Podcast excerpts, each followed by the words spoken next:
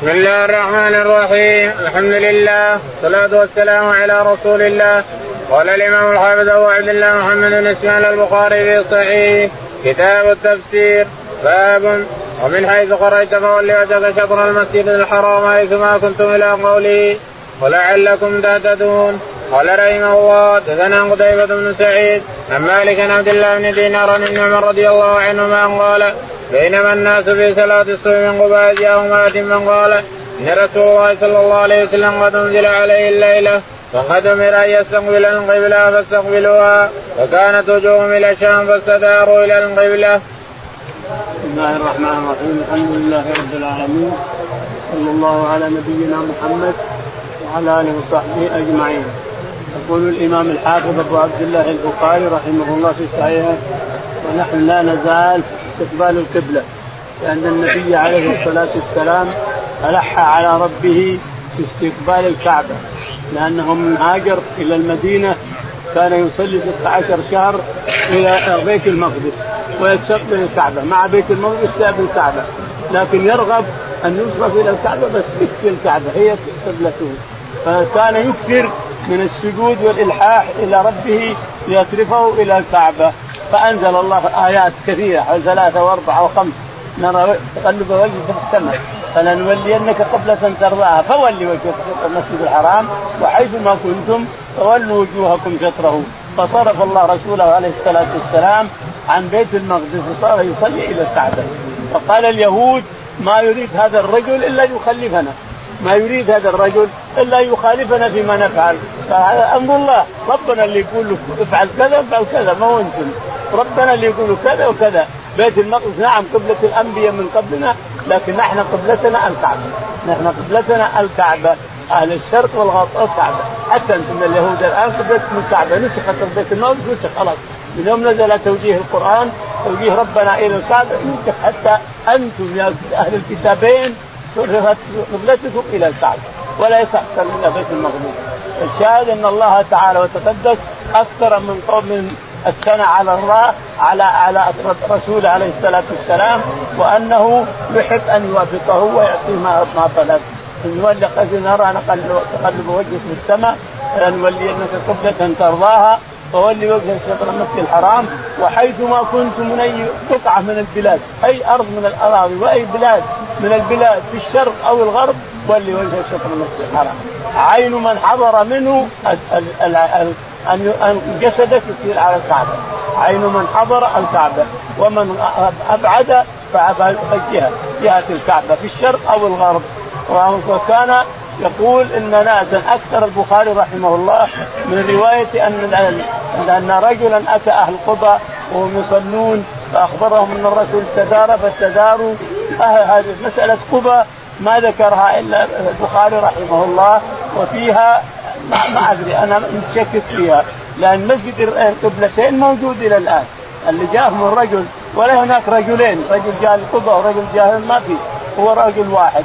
أتى وقال أشهد أني سمع أن حضرت الرسول عليه الصلاة والسلام أنزل عليه أن يستقبل الكعبة. فاستداروا كما هم ثم استقبلوا الكعبة. الإمام كان هنا ثم انصرف إلى الكعبة انصرف إلى الشمال. فصح وصحت صلاتهم إذا كان الغرض غرض حسن للصلاه إذا كان الغرض غرض حسن للصلاه ومكان كمال الصلاه فإنك تفعله الانسان استداروا كما هم صحت صلاتهم ومسجد القبلتين إلى الآن موجود في المدينة. نعم. السند قال حدثنا قتيبة. يقول البخاري رحمه الله حدثنا قتيبة بن سعيد الثقفي قال حدثنا مالك. مالك بن أنس الأصبحي قال حدثنا عبد الله بن دينار. عبد الله بن دينار. عن عبد الله بن عمر. وعبد الله بن عمرو قالوا عن عبد الله بن عمر. عن عبد الله بن عمر رضي الله تعالى عنه. نعم. قال بينما الناس في صلاة الصبح بقبى إذ جاءهم آت فقال إن رسول الله. يقول ابن عمر بينما الناس في صلاة الصبح الفجر في قبى يصلون الصبح أتى آت أتاهم آت فقال أشهد أني رأيت الرسول صلى إلى الكعبة. انصرف إلى الكعبة. ما هو إلى بيت المقدس؟ فاستداروا كما هم بيت والحديث كله عن ابن عمر اللي يظهر. الله أعلم. باب قوله تعالى إن الصفا والمروة من شعائر الله فمن حج البيت واعتمر فلا جناح عليه ان يطوف بهما ومن تطوع خيرا فإن الله شاكر عليم. شاعر علامات واحدتها شعيرة وقال ابن عباس الصفوان الحجر ويقال الحجارة الملس التي لا تنبت شيئا والواحدة صفوانة بمعنى الصفا والصفا للجميع. يقول البخاري رحمه الله باب قول الله تعالى يعني تفسير قول الله تعالى إن الصفا والمروة من شعائر الله فمن حج البيت أو اعتمر فلا جناح عليه أن يطوف بهما يقول البخاري رحمه الله حدثنا شاعر علامات الشعير العلي العلامة. شعيره من شعائر الله العلامة. علامات الله. الصفا الصفا والمروة. كانت فيهما امرأة ورجل. ثنيا تحت الكعبة فقلبهم الله حجارة. اثنين صاروا حجارة ودفنوا بالجبل.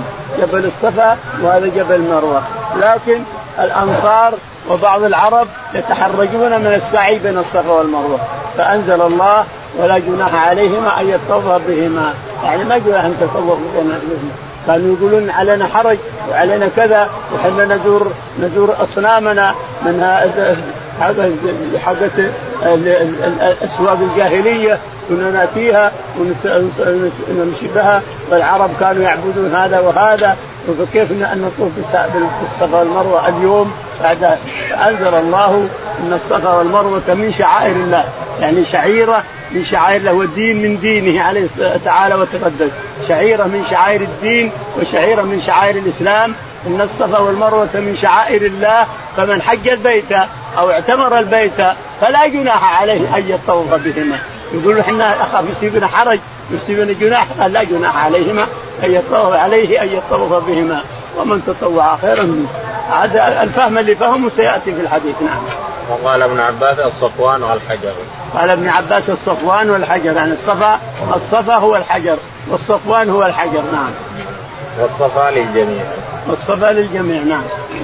قال رحمه الله حدثنا عبد الله بن يوسف قال أخبرنا مالك ان هشام بن عروان أبي أنه قال قلت لعائشة زوج النبي صلى الله عليه وسلم رضي الله عنها وأنا يومئذ حديث السن. رايت قول الله تعالى إن الصفا والمروة من شاعر الله فمن حج البيت أو اعتمر فلا جناح عليه يطوف بهما. فما أرى لا أحد شيئا ألا يطوف بهما. فقالت عائشة كلا لو كانت كما تقول. كانت فلا جناح عليه ألا يطوف بهما إنما أنزلت هذه الآية في الأنصار كانوا يهلون لمنات وكانت منات حذو قديد وكانوا يتحرجون أن يطوفوا بين الصفا والمروة فلما جاء الإسلام سألوا رسول الله صلى الله عليه وسلم ذلك فأنزل الله إن الصفا والمروة من شعائر الله فمن حج البيت واعتمر فلا جناح عليه أن يطوف بهما. يقول البخاري رحمه الله حدثنا عبد الله بن يوسف. عبد الله قال حدثنا مالك. مالك قال حدثنا هشام بن عروة. هشام بن عروة عن ابي عن أبي عروة بن الزبير قال قلت لعائشة وأنا يومئذ حديث. يقول عروة بن الزبير قلت لعائشة يا يا أم المؤمنين أعتقد أنه لا جناح على من لم يطف بين الصفا والمروة. قالت لا بئس ما قلت يا ابن أختي. إنما المقصود أنه من الأنصار كانوا يهلون لمنات وكان في أسواق الجاهليه يهلون منها ويدعوا فيها ويشترون الناس والعرب فأنزل الله إن الصفا والمروة لا تكره لا تكرهون الطواف بهما.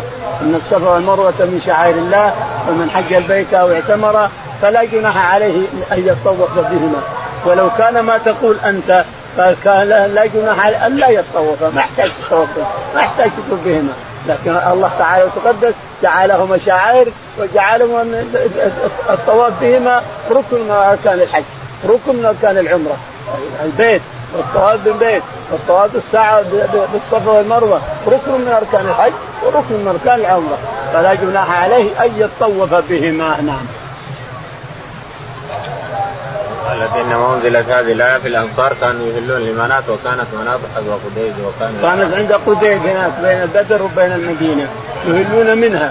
منات الأنصار يهلون منها. ويتحرجون أن يطوفوا بين الصفا والمروة ويسعوا بين الصفا والمروة. ولكنهم جاء الإسلام فهدم منات وغير منات وأباح لهم الطواف.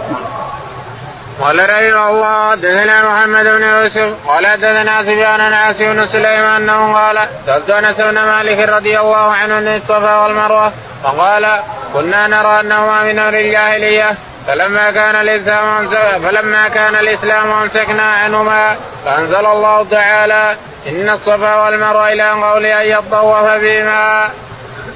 يقول البخاري رحمه الله حدثنا محمد بن محمد بن مسلم مسلم قال حدثنا سفيان. سفيان قال حدثنا عاصم بن سليمان. نعم. عاصم بن سليمان. عاتق عاصم بن سليمان. عاتق عاصم عاصم. عاصم.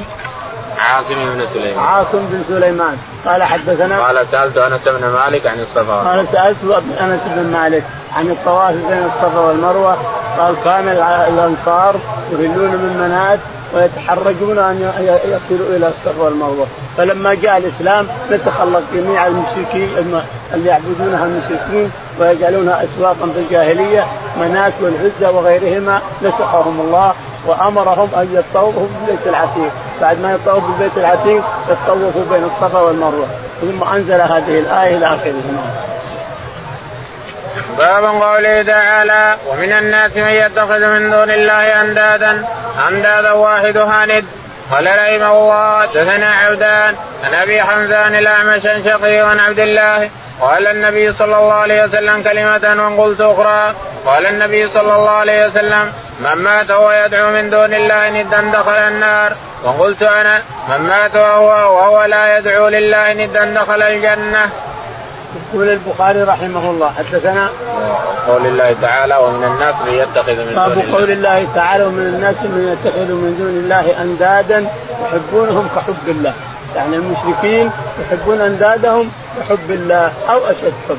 يعني يحبون أندادهم كحب رب العالمين تعالى وتقدس. وهذا شرك أكبر. حب الند حب الإنسان مع رب العالمين شرك أكبر يخرج من الملة. الحب من أركان الشرك الأكبر نعوذ بالله. يقول نعم. حدثنا عبدان. حدثنا عبدان. قال حدثنا أبو حمزة. أبو حمزة. قال حدثنا الاعمش الأعمش. قال عن شقيق عن عبد الله. عن شقيق عن عبد الله. يقول عبد الله بن مسعود رضي الله تعالى عنه أن النبي عليه الصلاة والسلام قال كلمة وأنا قلت كلمة. النبي عليه الصلاة والسلام قال من مات لا يشرك بالله شيئا دخل الجنة. قلت أنا ومن مات يشرك بالله. من مات لا من مات يشرك بالله شيئا دخل النار. هذا كلام من الرسول عليه الصلاة والسلام. فقال عبد الله بن مسعود وأنا قلت كلمة من مات لا يشرك بالله شيئا دخل الجنة. يعني اللي يشرك بالله يدخل النار واللي ما يشرك بالله يدخل الجنة. هذا الذي أخبر الله به في كتابه.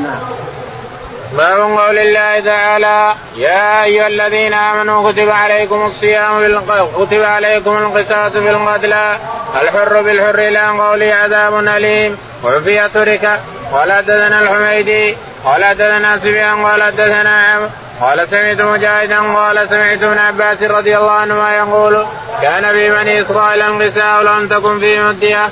قال الله تعالى لهذه الأمة كتب عليكم القصاص بالقتلى.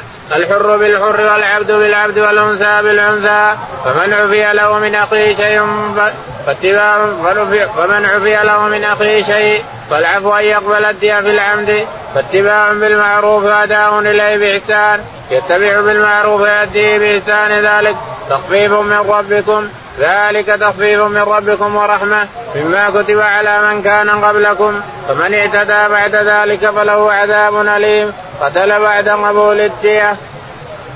يقول البخاري رحمه الله باب قول الله. تعالى يا أيها الذين آمنوا كتب عليكم القصاص. يا أيها الذين آمنوا كتب عليكم القصاص في القتلى يا أيها الذين آمنوا هذه رحمة من الله تعالى وتقدس رحمة ولطف وعطف وحنان.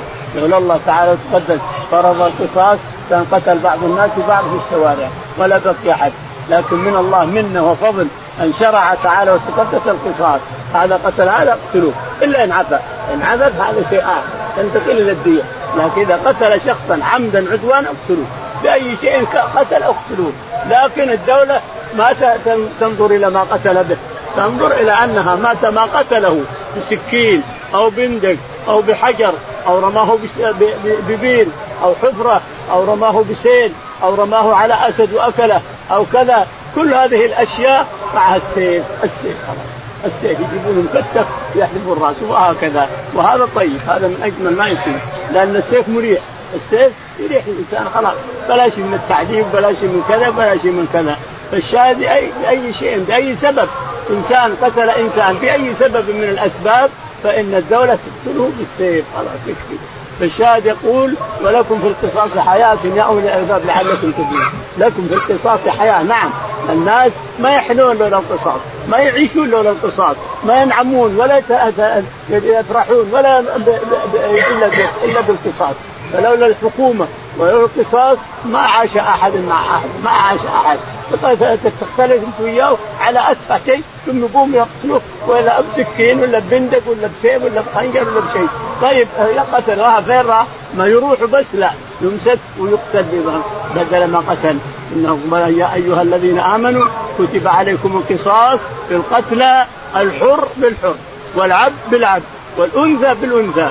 وإلى آخره والجروح قصاص هذا الجروح قصاص الجروح قد قطع يد تقطع يده كسر سن تكسر سنه إلى آخره. قطع عين تقطع عينه قطع أذن تقطع اذنه وهكذا. إنما القصاص هذا هو. فصله الله تعالى وتقدس لبني آدم. نعم. قال حدثنا الحميدي. قال حدثنا الحميدي قال حدثنا سفيان. سفيان قال حدثنا عمرو بن دينار. عمرو بن دينار. عن مجاهد. عن مجاهد. عن ابن عباس. عن ابن عباس رضي الله عنهما قال كان في بني إسرائيل القتال ولم تكن فيهم الدية. يقول بنو إسرائيل كتب عليهم القصاص لكن الدية ما في أمة محمد حنان وعطف من رب العالمين وحب لصفوة الخلق وأمته جاءت جاءت الدية. ما ما تبي تقتل الإنسان خذ الدية. يقول أنا ما نقاتل أعطني الدية. فإذا عفى أو لا أو لا المقتول الدية خلاص. تنتقل القصاص ينتقل إلى الدية. والدية عاد مغلظة. العمد العمد الدية مغلظة وأما الخطأ فقد ذكرها الله تعالى وتقدس قال فمن عفي له من أخيه شيء فالعفو أن يقبل الدية بالعمد. فمن عفي له من أخيه شيء فالعفو أن يقبل الدية، يعني يقول اعطوني الدية يا جماعة، اعطوني الدية، والدية دية العمد ما هي مقررة، ما ما قرر شيء منها، تعطيه سبع ديات جائز ما يخالف ما في شيء، لكن الخطأ مقرر ومعروف نعم. اتباع بالمعروف وأداء إليه بإحسان. اتباع بمعروف وأداء إليه بإحسان. تد الدية بإحسان الإنسان. وتأخذها بإحسان بدون غلظة وبدون مشقة وبدون خصام. نعم. ذلك تخفيف من ربكم ذلك. تخفيف من ربكم ورحمة. عن القتل. القتل. تخفف لكم تعالى وتقدس. تأخذون الدية أو تسرقون الدية أو تسوق الدية. خففها بني إسرائيل ما عندهم دية ولا يعرفون الدية. أمة محمد خفف الله. وذلك تخفيف من ربكم ورحمة. فمن اعتدى بعد ذلك فله عذاب إلى آخره. نعم. فمن اعتدى بعد ذلك فله عذاب أليم. قتل بعد قبول الدية. قتل يعني اعتدى بعد ذلك قتل بعد قبول الدية، قبل الدية وأخذها ثم قتل هذا معتدي نعوذ بالله، فمن اعتدى بعد ذلك فله عذاب أليم. نعم. قال رحمه الله دثنا محمد بن عبد الله الأنصاري قال دثنا حميدي أن أنس حدثهم عن النبي صلى الله عليه وسلم قال كتاب الله الانقصاص. يقول البخاري رحمه الله حدثنا محمد بن عبد الله. محمد بن عبد الله. قال حدثنا حميدي. الحميدي قال عن أنس بن مالك. عن أنس بن مالك رضي الله تعالى عنه أن النبي عليه الصلاة والسلام قال كتاب الله القصاص.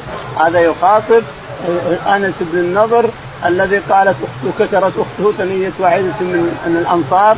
جارية من الأنصار فطلبوا أن تكسر الثنية. ثنية ثنية الربيع الربيع فالشاء الربيع. فالشاهد انه أنه قال ما تكسر. ثنية الربيع يا رسول الله. أنس بن نضر. قال الرسول عليه الصلاة والسلام يا أنس كتاب الله. كتاب الله لابد من نحكي على كتاب الله. القصاص على فلان وفلان وفلان على كل أحد. القصاص القصاص كتاب الله. الربيع وغير الربيع سواء الشاهد أنه حلف أنس بن نضر رضي الله تعالى قال والذي بعثك بالحق نبيا ما تكسر ثنية الربيع. الله والذي بعثك بالحق نبيا ما تكسر ثنية الربيع؟ قال يا يا أنس كتاب الله القصاص كتاب الله القصاص. أخذنا قليل جو الجماعة قالوا يا رسول الله عفونا عفونا عفونا. انظر كيف تبسم. عليه الصلاة والسلام. تبسم وقال إن من عباد الله لو أقسم على الله لابره هذا انس بن نضر ابر الله قسمه. إن من عباد الله من لو أقسم على الله لابر قسمه. والله ما فعل كذا وكذا يبر الله قسمه. نعم.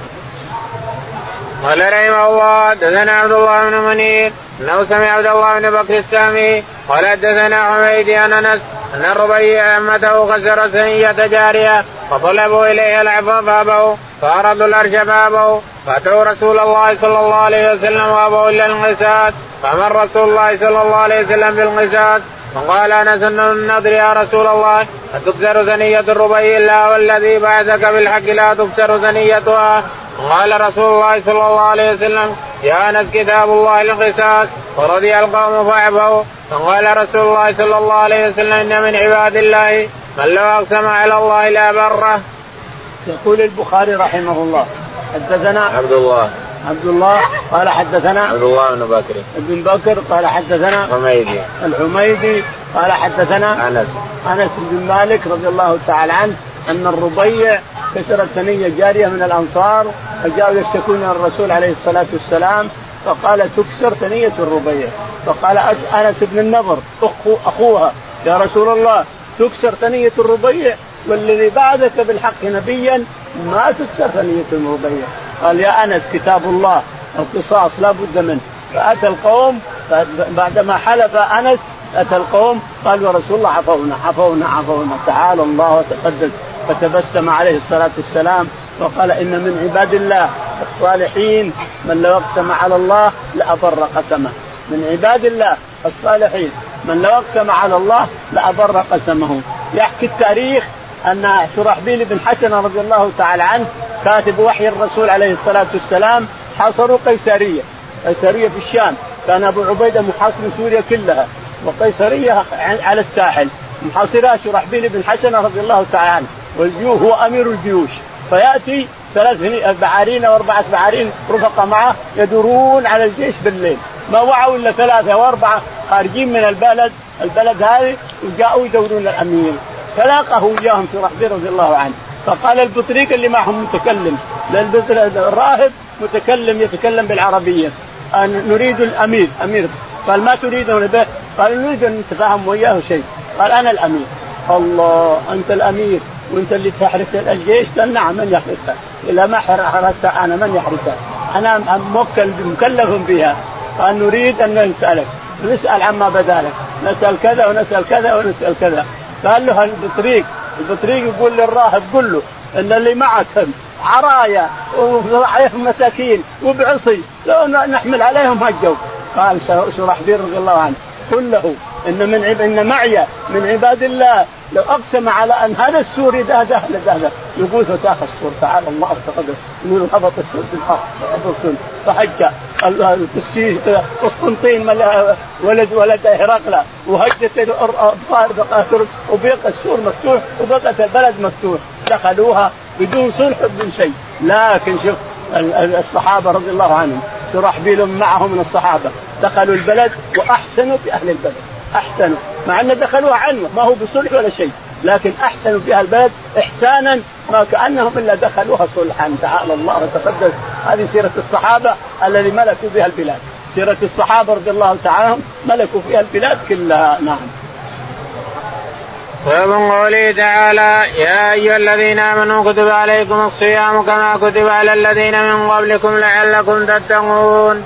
قال حدثنا مسدد قال حدثنا يحيى بن عبيد الله قال أخبرني نافع عن ابن عمر رضي الله عنهما قال كان عاشوراء يصوم أهل الجاهلية فلما نزل رمضان قال من شاء صام ومن شاء لم يصم. يقول البخاري رحمه الله حدثنا باب قول الله تعالى يا أيها الذين آمنوا كتب عليكم الصيام. يقول باب قول الله تعالى تفسير قول الله تعالى يا أيها الذين آمنوا كتب عليكم الصيام كما كتب على الذين من قبلكم لعلكم تتقون. الذين من قبلنا ما كتب عليهم كما كتب علينا نحن. يعني يختلف. بعض الأنبياء كتب عليه يومين بس وبعض الأنبياء كتب عليه عشرة وبعض الأنبياء ما هو سوا إنما امه محمد كتب عليها أول ما جاء عاشور العاشر والحادي عشر. كان عليه الصلاة والسلام يصوم العاشر والحادي عشر قبل أن يفرغ رمضان. ولما قبل الموت بسنة. قبل لحاقه برب عليه الصلاة والسلام بسنة قال لئن عشت إلى قابل لأصومن التاسع والعاشر. معنى هذا أن الحادي عشر نسخ. تصوم الإنسان الآن تصوم التاسع والعاشر. لأن الرسول قال لئن عشت إلى قابل لأصومن التاسع والعاشر. وكان عاشوراء هو اللي يصومه الرسول عليه الصلاة والسلام اصحابته لما فرض رمضان قال يا جماعة اللي يريد أن يصوم عاشوراء يصوم؟ واللي ما يريد خلاص فرض لكم عليكم ثلاثين يوم ما هو يوم واحد. فرض رمضان خلاص نهى. فرض رمضان فرض ركن من أركان الإسلام وهذاك تطوع. أنتم احرار تصومون التطوع ما تصومونه رمضان فرض وهو ركن من أركان الإسلام. خلاص نهى. قال رحمه الله دثنا عبد الله بن محمد قال دثنا ابن عيينة عن الزهري عن عروة عن عائشة رضي الله عنها قال قالت كان عاشوراء يصام قبل رمضان فلما نزل رمضان قال من صام شاء ومن شاء أفطر. يقول البخاري رحمه الله حدثنا عبد الله بن محمد. عبد الله بن محمد قال حدثنا ابن عيينة. ابن عيينة قال حدثنا عن الزهري. الزهري عن عروة عن عائشة. عن عروة عن عائشة قالت إن إن عاشوراء كان يصومه الناس قبل من يفرض رمضان. لما فرض الله رمضان نسخ فرضيته وتأكيده نسخ. وقال الرسول عليه الصلاة والسلام بعدما فرض رمضان من شاء أن يصومه ومن شاء أن يفطر وحر كيفكم ده يعني صار من سائر التطوعات العادية. ما هو مثل أول أول عاشوراء يصام. وقد يكون فرض بعد. فرض لكنه ما هو ركن من أركان الإسلام. لكن الآن فرض رمضان ركن من أركان الإسلام. خلاص. اللي يريد أن يصوم يصوم واللي ما يريد لا يصوم نعم.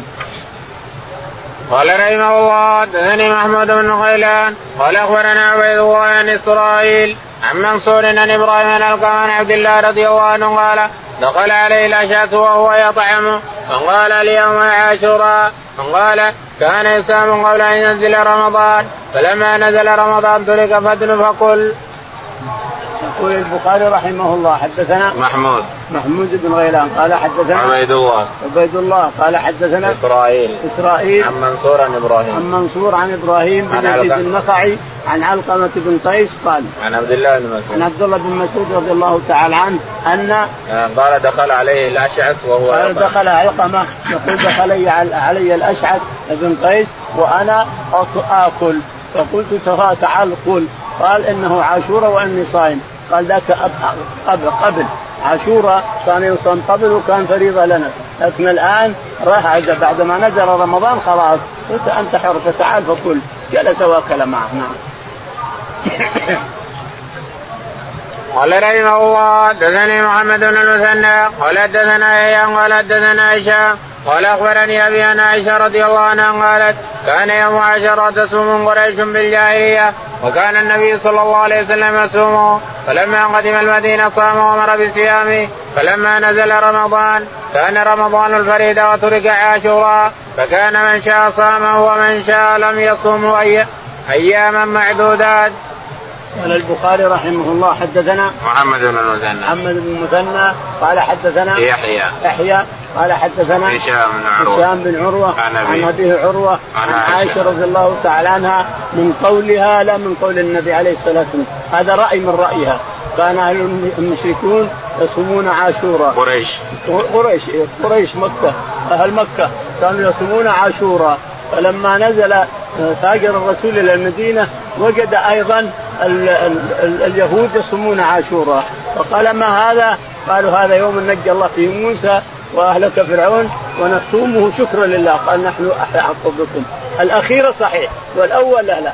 الأول أن كان أن قريش كان تصوم عاشوراء لأجل أنه أهلك هذا كلام فارغ. إنما عائشة رضي الله تعالى عنها خلطت شيء بشيء. لما قدم المدينة عليه الصلاة والسلام رأى اليهود يصومون عاشوراء. ليش تصومونه؟ قال إنه أهلك عاد نشكوها شكرا لله لأنه أهلك فرعون وقومه ونجى الله موسى وقومه. فنحن نصوم شكر قال نحن أحق بموسى منكم. أما في مكة كان يصام عاشوراء والرسول حضر هذا هذا لا لا أثر له لأن قريش ما تعرف ما تعرف عاشوراء ولا تعرف إيش حصل على. باب قوله تعالى أياما معدودات فمن كان منكم مريضا أو على سفر فعدة من أيام أخر وعلى الذين يطيقونه فدية طعام مسكين فمن تطوع خيرا فهو خير له وأن تصوموا خير لكم إن كنتم تعلمون. وقال عطاء يفطر من المرض كله كما قال تعالى وقال الحسن وإبراهيم في المرضي والحامل إذا خافتا على أنفسهما أو ولدهما تفطران ثم تقضيان. واما الشيخ الكبير إذا لم يتق الصيام فقد أطعم أنس بعدما كبر عاما أو عامين. كل يوم مسكينا خبزا ولحما. وافترى قراءة العامة يطيقونه وهو أكثر.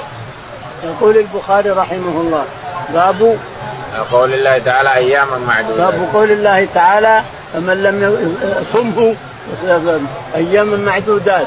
فمن لم يصمه فمن كان منكم مريضا أو على كان منكم مريضا أو على سفر فعدة. من أيام أخر.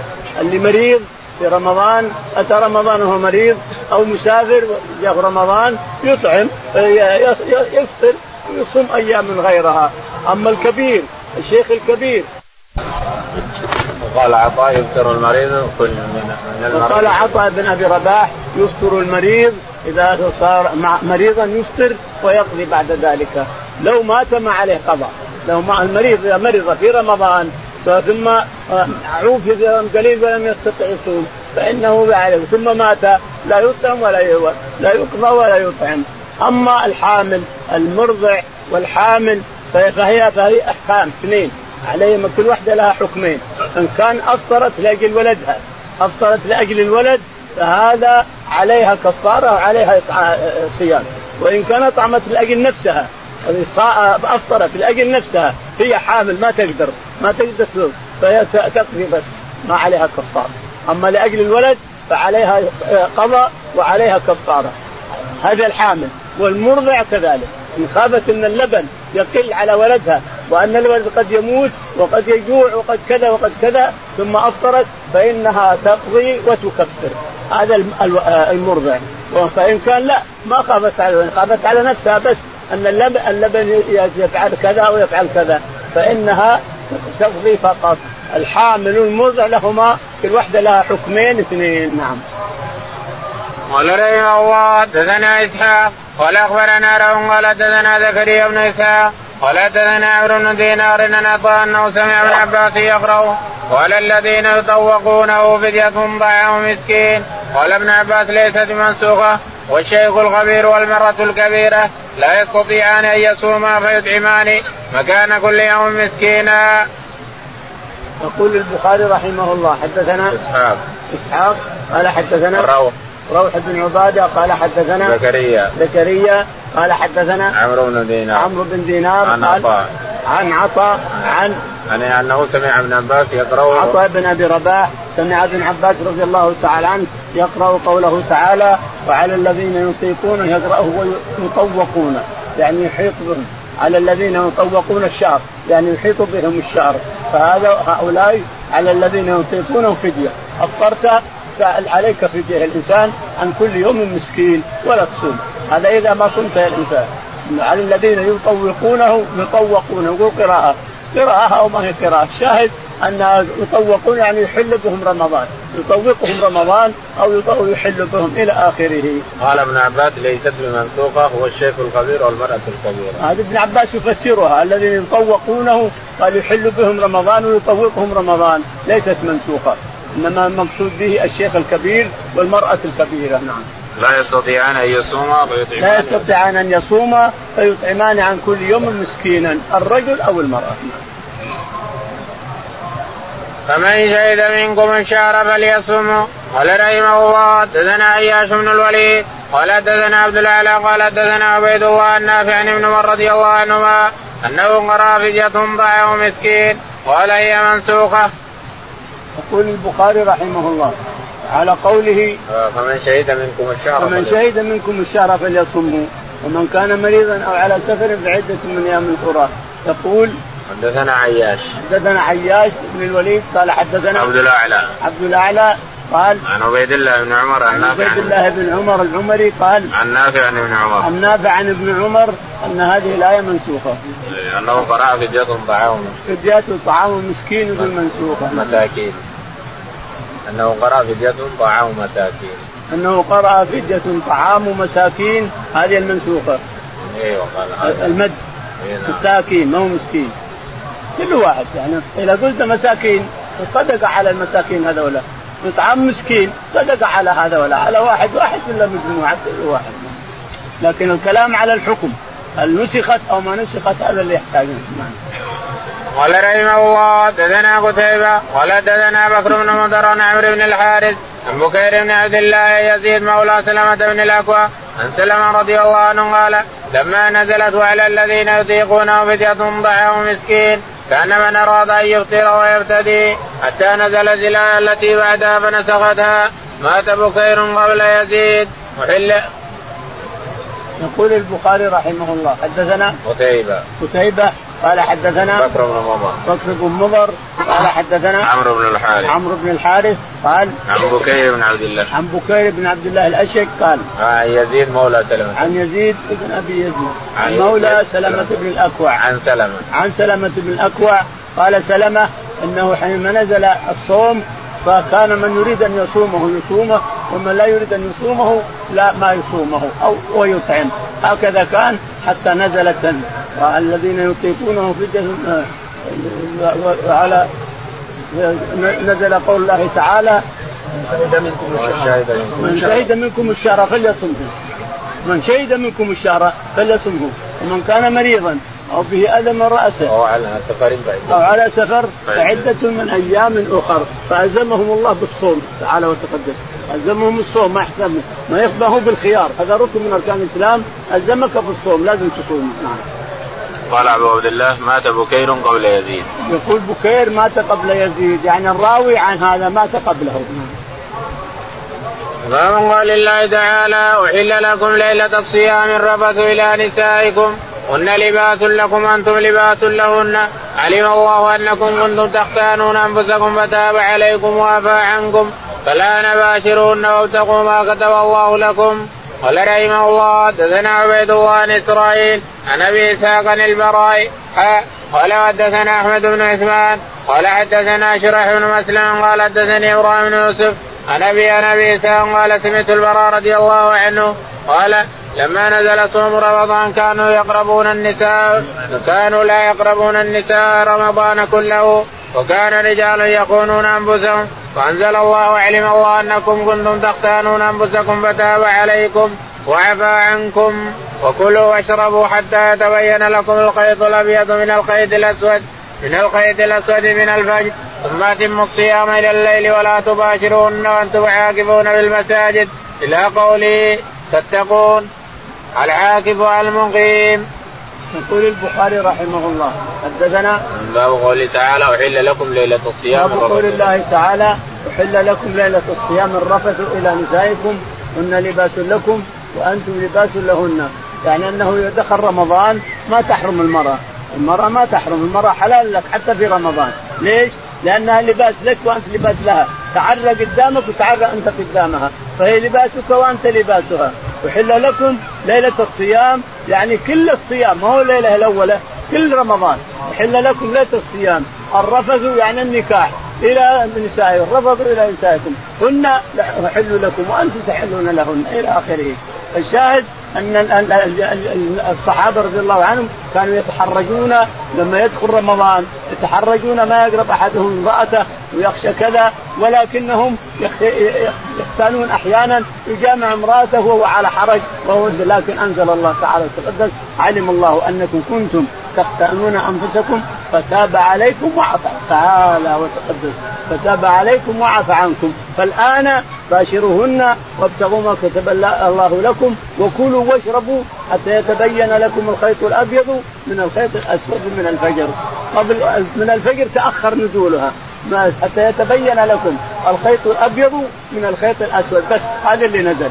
كان كثير من الصحابة رضي الله عنهم وجعل خيط عند عند سادته. خيط أبيض وخيط أسود. وجاء يسأل الرسول مرة من المرات أظن عدي بن بن حاتم رضي الله عنه. نعم. قال يا رسول الله جعلت خيط أبيض وخيط عند وسادتي قالوا وسادتك عريض. إن وسادتك لعريض عريضه وسادتك. من المشرق إلى المغرب وسادتك. إن وسادك لعريض وحبل ولا ما حبل؟ هذا الفجر. ظلام الليل مع نور النهار. ظلام الليل مع نور الفجر. إذا طلع عليك الفجر فأمسك حينئذ. وإلا فكل. كلوا واشربوا حتى يتبين لكم الخيط اللي هو الفجر. الأبيض من الخيط الأسود من الظلام حينئذ امسك الإنسان عن الصوم متى ما رأيت الفجر أمسك عن عن الطعام والشراب. نعم. قال رحمه الله دثنا موسى بن إسماعيل قال دثنا أبو عوان عن حسين عن الشعبي عن أبي رضي الله عنه قال قد عدي قال أبيض قال أسود حتى كان بعض الليل نذرا ولم يسد بنا فلما أصبح قال يا رسول الله جعلت تحت وسادتي قال إن وسادتك إذا لعريض أن كان الخيط الأبيض والأسود تحت وسادتك. يقول البخاري رحمه الله حدثنا موسى بن إسماعيل. موسى بن إسماعيل تبكي. قال حدثنا أبو عوانة. أبو عوانة. قال حدثنا حسين. حسين. عن الشعبي. عن الشعبي. عن عدي. عن عن عدي بن حاتم. عن عدي بن حاتم رضي الله تعالى عنه أنه أتى إلى النبي عليه الصلاة والسلام وقال يا رسول الله أنا حطيت خيط أبيض وخيط أسود تحت وسادتي طول الليل وأنا طالع على خيطين طول الليل. كل ما تنبهت من النوم أقوم واشوف الخيطين هذول وتبينوا ولا يتبينون يا رسول الله. هم هم الظلام عليهم. إن له وسادتك العريضه الخيط الأبيض النور نور الفجر والأسود ظلام الليل. عاد نزل قول الله تعالى من الفجر. لما قالوا من الفجر تبين حينئذ قال رحمه الله حدثنا قتيبة بن سعيد قال حدثنا جرير مضربا الشعبي عن ابي بن حاتم رضي الله عنه قال قلت يا رسول الله ما الخيط الأبيض من الخيط الأسود؟ أهما الخيطان؟ قال إنك قال إنك لعريض الغفاء إن أبصرت الخيطين ثم قال لا بل هو سواد الليل وبياض النهار. يقول البخاري رحمه الله حدثنا قتيبة. قتيبة قال حدثنا جرير. جرير. قال حدثنا مطرف. مطرف. قال حدثنا الشعبي. الشعبي. عن ابي بن حاتم. عن ابي عن عدي بن حاتم. عن عدي بن حاتم رضي الله عنه قال قال إنه أتى رسول الله. فقال يا رسول الله اني أحط خيط أبيض وخيط أسود قدامي حتى يتبين واقف طول الليل وأنا اطل بهذا. أطالع بهذا وأطالع بهذا ما يتبين لي شيء. قال الله إن قفاك وقفاك لا أعرف حينئذ. يعني لما إنك نمت عريض قفاك. ما المقصود بهذا الخيط والخيط إنما يقول رب العالمين الظلام الليل ونور النهار. إذا طلع الفجر واستنار الفجر هذا آه أمسك عن الأكل. لأنه راح الظلام. خلاص نعم. قال رحمه الله حدثنا ابن أبي مريم قال حدثنا أبو غسان محمد بن مطرب قال حدثني أبو حاتم عن سالم بن سعد رضي الله عنه قال انزلت وكلوا واشربوا حتى يتبين لكم الخيط الأبيض من الخيط الأسود. ولم ينزل من الفجر وكان رجالا إذا أرادوا الصوم ربط أحدهم في رجليه الخيط الأبيض والخيط الأسود ولا يزال يقول حتى يتبين له رؤيتهما. فانزل الله بعده من الفجر فعلموا أنما يعني الليل من النهار. يقول البخاري رحمه الله حدثنا ابن أبي مريم. ابن أبي مريم قال حدثنا أبو غسان. أبو غسان المسمعي قال حدثنا أبو حازم. أبو حازم قال عن سالم بن سعد.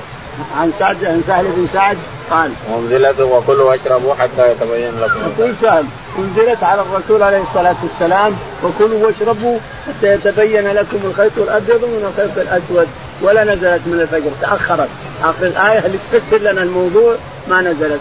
يقول فصار الناس يعقد أبيض بيمينه ويعقد أسود بشماله ويمشي وكل ما أخذ دقيقتين أو ثلاثة أو ساعة أو ساعتين طالع برجليه ما يبان شيء ولا يشوف شيء. فنزل قول الله تعالى من الفجر فعلم الناس أن المقصود الليل والنهار. من قوله تعالى وليس البر بأن تأتوا البيوت من ظهورها ولكن البر من اتقى وأتوا البيوت من أبوابها واتقوا الله لعلكم تفلحون قال رحمه الله دثنا عبيد الله بن موسى عن إسرائيل نبي إسحاق عن البراء رضي الله عنه قال كانوا إذا أحرموا في الجاهلية أتوا البيت من ظهره فأنزل الله وليس البر بأن تأتوا البيوت من ظهورها ولكن البر من اتقى وآتوا البيوت من أبوابها.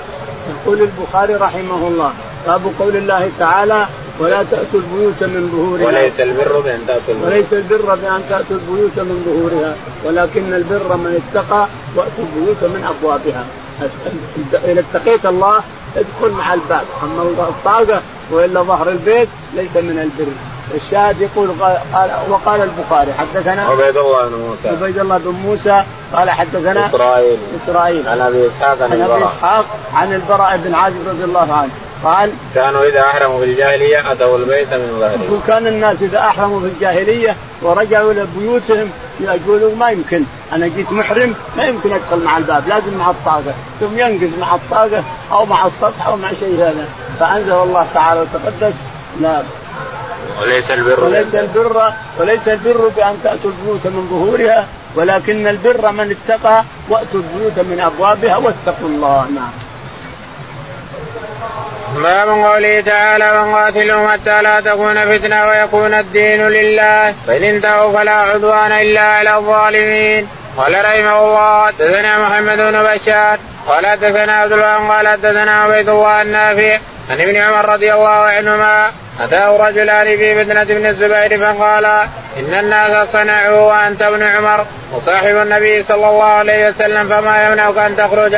فقال يمنعني أن الله حرم دم أخي. فقال ألم يقل الله؟ وقاتلهم حتى لا تكون فتنة. فقال قاتلنا حتى لم تكن فتنة. وكان الدين لله وأنتم تريدون أن تقاتلوا حتى تكون فتنة. ويكون الدين لغير الله. وزاد عثمان بن صالح ابن وهب قال أخبرني فلان وحيوة بن شريح عن بكر بن عمرو المعافري أن بكير بن عبد الله حدثه النافي أن رجلا أتى ابن عمر فقال يا ابا, يا أبا عبد الرحمن ما حملك أن تحج عاما وتعتمر عاما وتترك الجهاد في سبيل الله عز وجل قد علمت ما رقب الله فيه؟ قال يا ابن أخي بني الإسلام على خمس ايمان بالله ورسوله والصلاة الخمس وصيام رمضان وقضاء الزكاة. والحج وحج البيت. قال يا أبا عبد الرحمن ألا تسمع ما ذكر الله في كتابه وان طائفتان من المؤمنين اقتتلوا فاصلحوا بينهما إلى أمر الله. حتى لا تكون فتنة. قال وعملنا على عهد رسول الله صلى الله عليه وسلم. فعلنا على عهد رسول الله صلى الله عليه وسلم وكان الإسلام قليلا. فكان الرجل يفتن في دينه إما قتلوه وإما يعذبه حتى كثر الإسلام. فلم تكن فتنة. قال فما قولك في علي وعثمان قال أما عثمان فكأن الله عفى عنه وأما أنتم فكرهتم أن تعفوا عنه وأما علي فابن عم رسول الله صلى الله عليه وسلم وختنته واشار بيده فقال هذا بيته حيث ترون.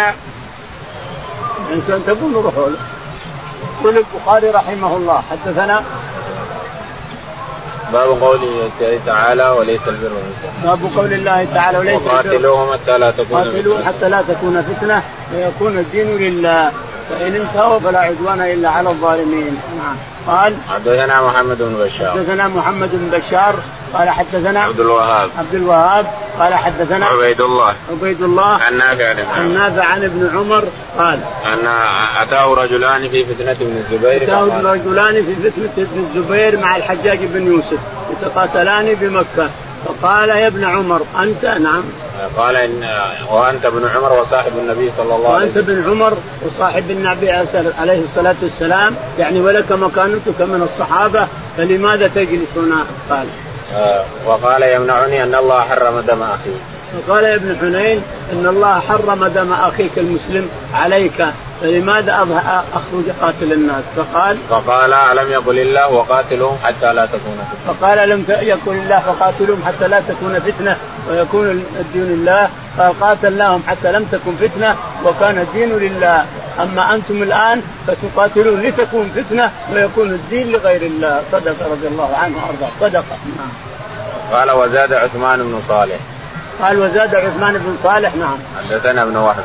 حدثنا ابن وهب قال حدثنا فلان فلان وحيوة. فلان وحيوة بن شريح قال عن بكر بن عمرو. عن بكر بن عمرو قال عن بكير بن عبد الله. عن بكير بن عبد الله بن اشد قال عن نافع أن رجلا أتى ابن عمر فقال يا أبا عبد الرحمن ما حملك ان تود عاما وتعتمر عاما وتترك الجهاد في سبيل الله. عن نافع ان أن رجلا أتى ابن عمر فقال يا أبا عبد الرحمن انت ما, ما الذي حملك على أن تحج عاما وتعتمر عاما وتترك الجهاد في سبيل الله.